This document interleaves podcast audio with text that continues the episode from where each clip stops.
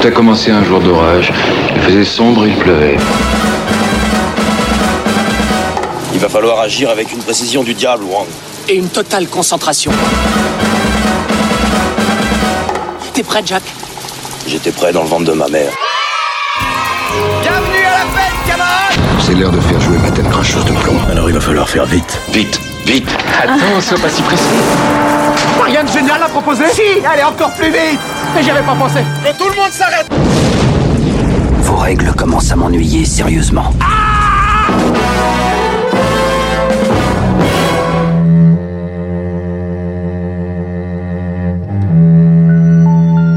Salut à tous et à toutes et bienvenue dans ce Retour à l'écran express, un nouveau numéro consacré cette fois à une sympathique série B du milieu des années 80 et écrite par Fred Decker et Ethan Wiley. Je veux bien sûr parler de House, ce film de maison hantée réalisé par Steve Miner et produit par Sean S. Cunningham qui a la particularité de mélanger horreur et humour.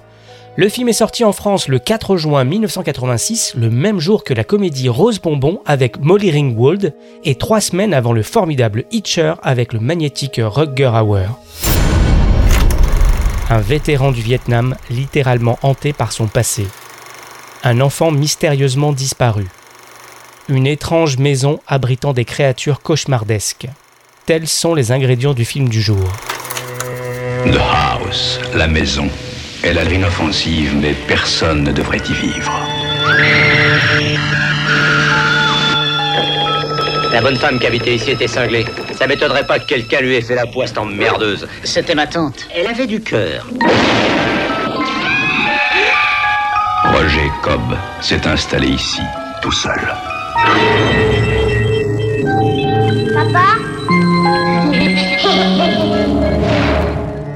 Alors l'histoire derrière la fabrication de House est un enchaînement de hasards, de rencontres et de faux départs.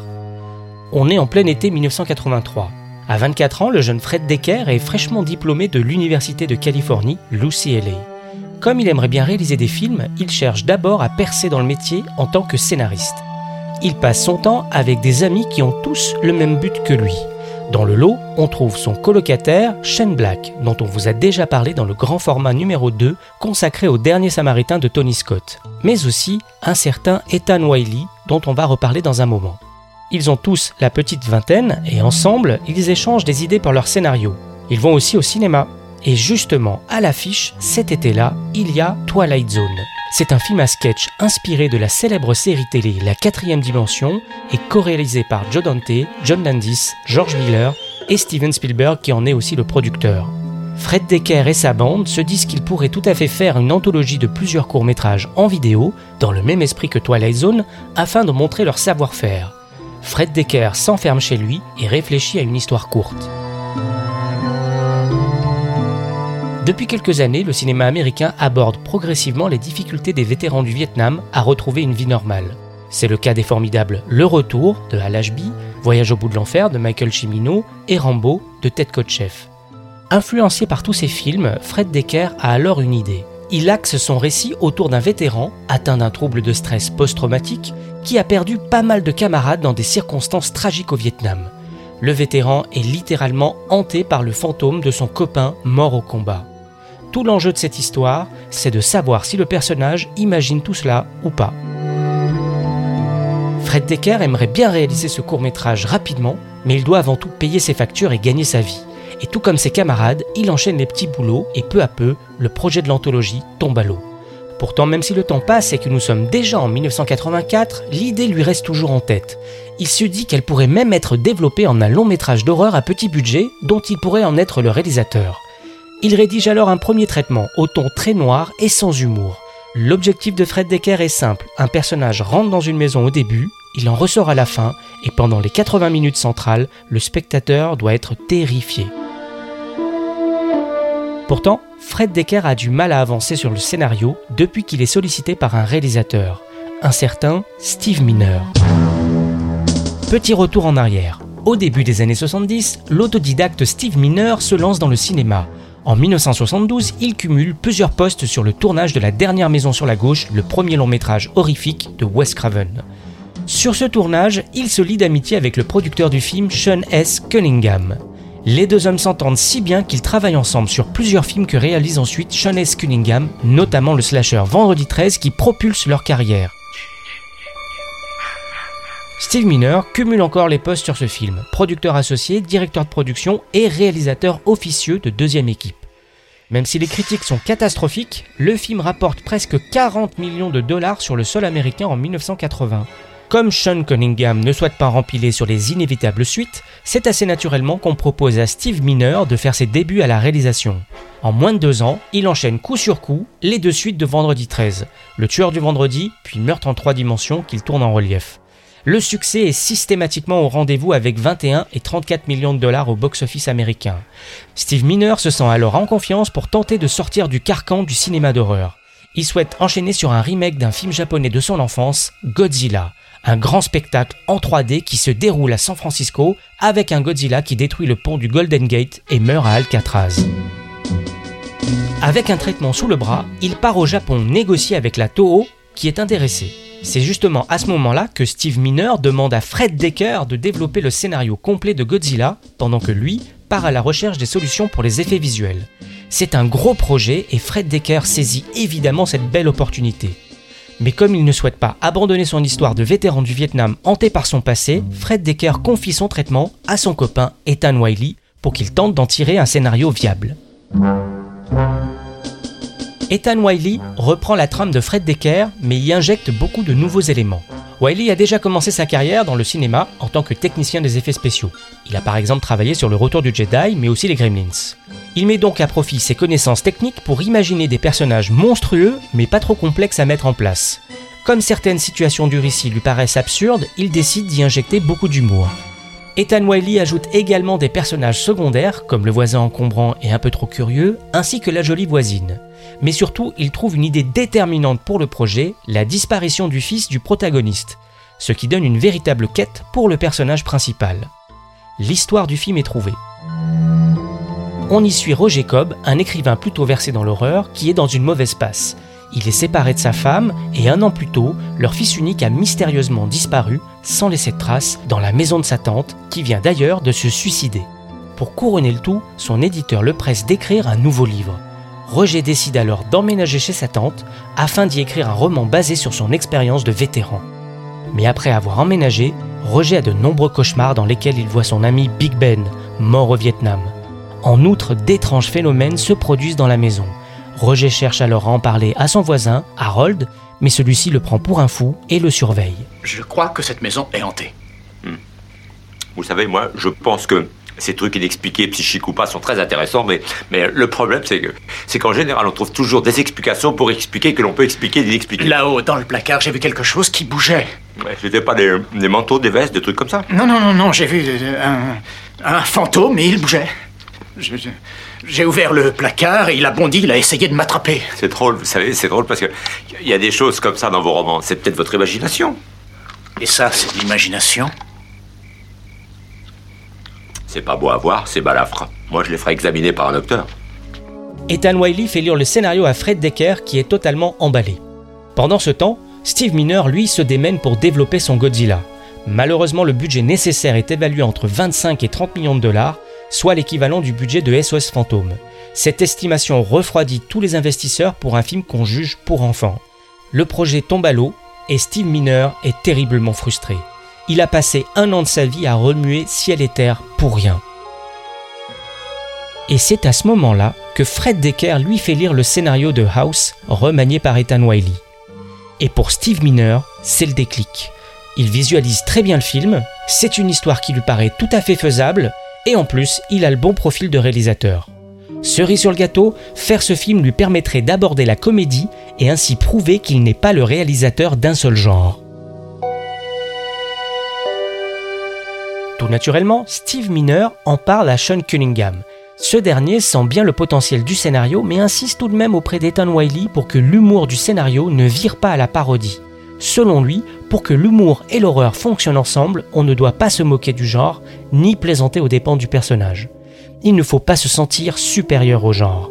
Ethan Wiley réécrit donc une nouvelle version.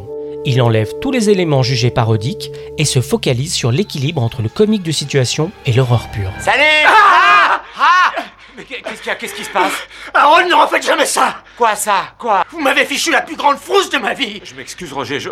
Voilà, je vous avais préparé un petit encas. La solitude, c'est toujours mieux si une autre personne vous tient compagnie, non Le film est alors budgété autour des 3 millions de dollars. Steve Miner et Sean Cunningham se disent qu'avec leur succès récent et leurs deux noms associés, ils vont rapidement faire le montage financier du film. Mais c'est tout l'inverse qui se produit. Les studios ne perçoivent pas l'humour et surtout ils pensent que c'est un énième vendredi 13 alors que les projets sont totalement différents. Le travail précédent de Steve Miner est jugé avec condescendance et le projet est systématiquement refusé. Finalement, après plusieurs semaines de lutte, Sean Cunningham réussit à obtenir le feu vert de la New World Picture, la société de production spécialisée dans des séries B comme Piranha, La Galaxie de la Terreur, Shud et Les Démons du Maïs. Le casting est donc lancé. Pour incarner Roger Cobb, il faut quelqu'un qui soit attachant, qui puisse mélanger l'humour avec le pathos et qui soit en très bonne condition physique. L'acteur William Catt est contacté. Il a le profil parfait. C'est lui qui interprète le jeune Tommy Ross qui invite Carrie dans le film de Brian De Palma. Il est aussi le héros de la série télé The Greatest American Hero de 1981 à 1983. Et il vient d'avoir le rôle principal dans le film fantastique Baby, le secret de la légende oubliée. William Catt saisit immédiatement les tenants et les aboutissants du projet. Et en plus, il s'entend bien avec Steve Miner et donc signe rapidement un contrat. Pour interpréter Harold, le voisin un peu trop curieux, le choix se porte rapidement sur George Wendt, qui à ce moment-là est très connu aux États-Unis pour être le grand consommateur de bière dans la série Cheers. Il vient également d'avoir un second rôle au cinéma dans le film fantastique Dreamscape aux côtés de Dennis Quaid.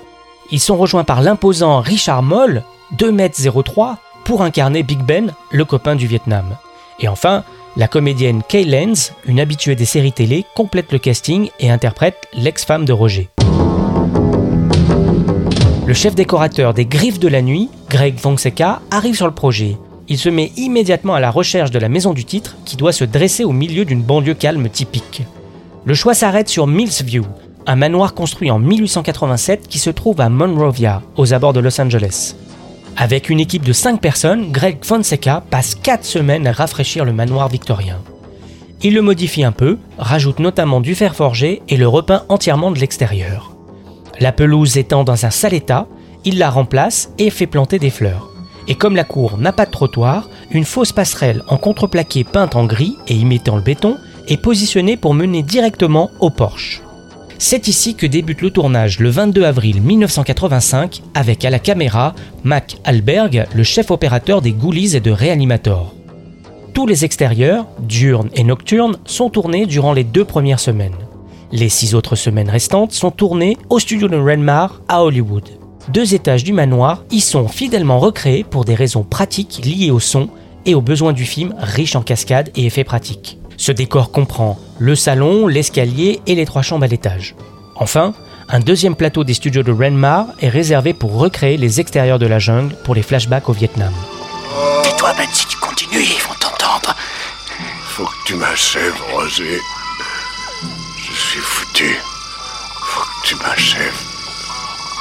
Aide-moi à crever, Roger. Tue-moi. Pour la conception et la réalisation des créatures du film, Ethan Wiley propose à Sean Cunningham et Steve Miner de contacter le maquilleur James Cummings. James Cummings a travaillé aux côtés de Rob Bottin sur The Thing de John Carpenter trois ans auparavant, mais surtout il vient de faire les effets spéciaux et les extraterrestres de la série B Les Envahisseurs sont parmi nous, que Wiley juge remarquable. James Cummings est séduit par le projet et la production langage. Steve Miner aimerait que toutes les créatures soient en lien avec ce qui hante Roger. Ils se mettent également d'accord sur la conception de créatures fantastiques effrayantes, mais dans un style plus proche du cartoon que du gore. Le défi est de taille. Il faut créer et fabriquer 7 monstres différents en seulement 14 semaines pour un budget total très serré de 200 000 dollars. Pour mener à bien cette tâche, 17 artistes d'effets spéciaux vont travailler d'arrache-pied à raison de 10 heures par jour, 6 jours par semaine, sur une période de 3 mois et demi. La production loue un très vieux local vide, une sorte de vieille maison à deux étages, à Burbank, en guise d'atelier d'effets spéciaux. Rapidement, chaque pièce est réquisitionnée par une spécialité, modèle réduit, animatronique, marionnette, costume, tout y passe. Mais des problèmes d'insalubrité combinés aux produits toxiques utilisés par les maquilleurs forcent tout le monde à quitter précipitamment les lieux. Toute cette petite bande garde sa bonne humeur et se retrouve donc dans la propre maison de James Cummings, en particulier dans son jardin.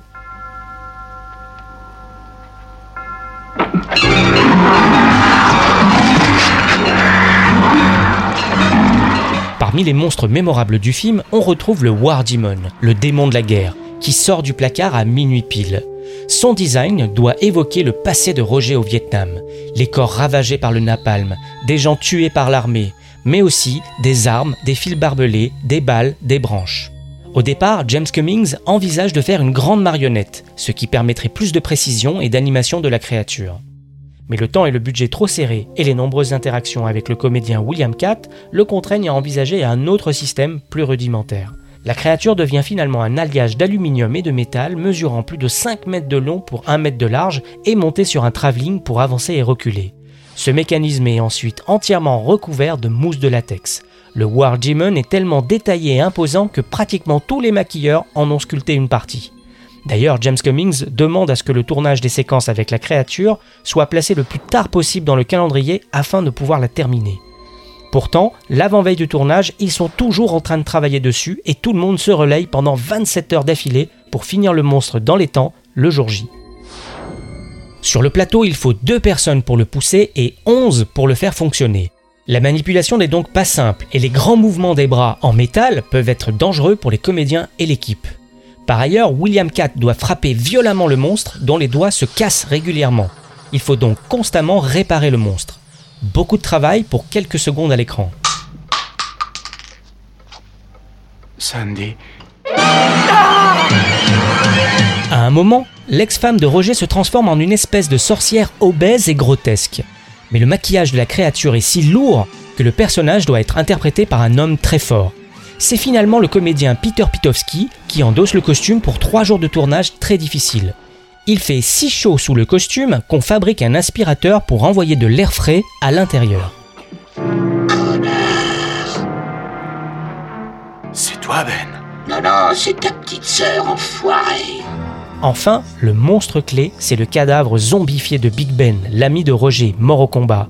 Un personnage dont le design évoque volontairement les bandes dessinées IC Comics. Il est d'ailleurs si décharné que ce n'est pas Richard Moll qui interprète Big Ben dans les flashbacks au Vietnam, mais un acteur beaucoup plus maigre qui endosse le costume. Une sorte d'armure avec de la mousse de latex, posée sur du nylon et des matériaux extensibles pour que cette mousse ne se déchire pas. Le visage de Big Ben est en fibre de verre recouvert d'un masque, là encore en mousse de latex. L'animation de ce visage est radiocommandée et le mécanisme nécessaire est caché dans le casque de militaire que porte Big Ben. L'avantage de cette méthode, c'est qu'il n'y a besoin d'aucun câble au sol. Le comédien jouit donc d'une liberté totale de mouvement et les cadrages peuvent être plus larges. Malgré les difficultés techniques, le tournage se déroule dans une très bonne humeur, ce qui découle en partie de l'attitude calme et collaborative de Steve Miner. William Catt prend beaucoup de plaisir à tourner le film, même si le rôle est épuisant. Il lui faut non seulement beaucoup de concentration et d'énergie, mais le tournage est physiquement exigeant notamment en raison des nombreuses cascades qui sont coordonnées par un débutant dans le métier, un certain Kane Hodder. Kane Hodder qui devient célèbre auprès des fans du cinéma d'horreur en interprétant plus tard Jason dans le 7e et le 8e volet des Vendredis 13. D'ailleurs, House n'en finit pas d'entretenir des liens avec le tueur au masque de hockey, puisque c'est le compositeur de la saga des Vendredis 13 qui s'occupe de la musique de House, Harry Manfredini. On entend d'ailleurs pas mal de similitudes entre les différentes bandes originales. Le film sort d'abord le 6 décembre 1985 au Texas, puis sur tout le pays le 28 février 1986. C'est un véritable succès qui rapporte presque 20 millions de dollars. Il est également plutôt bien accueilli par la presse. En France, il est même sélectionné au fameux Festival d'Avoriaz dont on vous avait parlé dans notre premier grand débat, et repart justement avec le prix de la critique. Il reçoit également la licorne d'or au Festival international du film fantastique et de science-fiction de Paris. Bien sûr, une suite est rapidement mise en chantier. House 2 est cette fois écrit et réalisé par Ethan Wiley lui-même. Et deux autres films estampillés House voient le jour par la suite également. Le pari de Steve Miner est réussi puisqu'il change de registre avec la comédie Soulman qui sort en 1986. Et la même année, Fred Decker écrit et réalise son premier long, la comédie horrifique Night of the Creeps, extra sensu en français. Elle m'a vaincu. Je croyais avoir le dessus. Elle a gagné.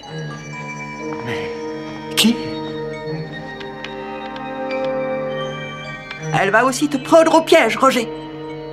Cette maison, c'est tout de ta vie, tout de toi, tout. Quitte-la avant qu'il soit trop tard. Non En France, le film est difficilement visible sur support physique. Il existe tout de même un DVD très basique et édité par TF1 Vidéo, encore trouvable d'occasion. En revanche, il est disponible en VOD sur Amazon.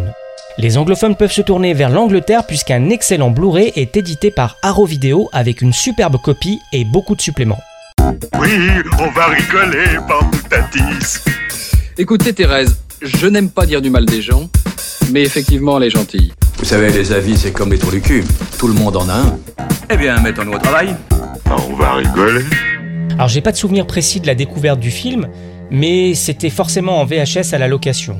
Ce qui est sûr, c'est que je l'ai ensuite enregistré sur Canal+, et je l'ai regardé en boucle en cassette, puis après je l'ai acheté en VHS, en DVD, en Blu-ray, je le revois régulièrement, je l'adore. Alors ok, il est pas parfait, dans le scénario, il y a l'idée de la voisine et son gamin, c'est pas forcément à droit, c'est une péripétie supplémentaire, et je pense aussi surtout que Roger aurait dû revenir dans la maison pour y venir chercher son fils, plutôt que pour y écrire un roman. Il faut accepter le prétexte de l'écriture du livre, mais franchement, je trouve que le film est très bien rythmé, il y a plein d'idées, le mélange flippant, marrant, qui est relativement novateur à l'époque, mais qui devient un peu old school aujourd'hui, marche à fond sur moi. On sent bien une parenté avec euh, Vampire, vous avez dit Vampire, la petite boutique des horreurs, Evil Dead 2, qui sort d'ailleurs à la même période. Ce lien entre le gore, le grotesque et le cartoon. Euh, bien sûr, hein, Evil Dead 2 est un chef-d'œuvre et House ne boxe pas dans cette catégorie, mais malgré tout, je suis fan de ce film-là. Le personnage de Roger est attachant, j'aime beaucoup les dialogues avec Harold, le voisin, qui me fait marrer. Euh, L'équipe du film dit à présent que pour montrer un premier film d'horreur à ses enfants, House serait idéal. J'ai pas encore testé, mais c'est bien possible.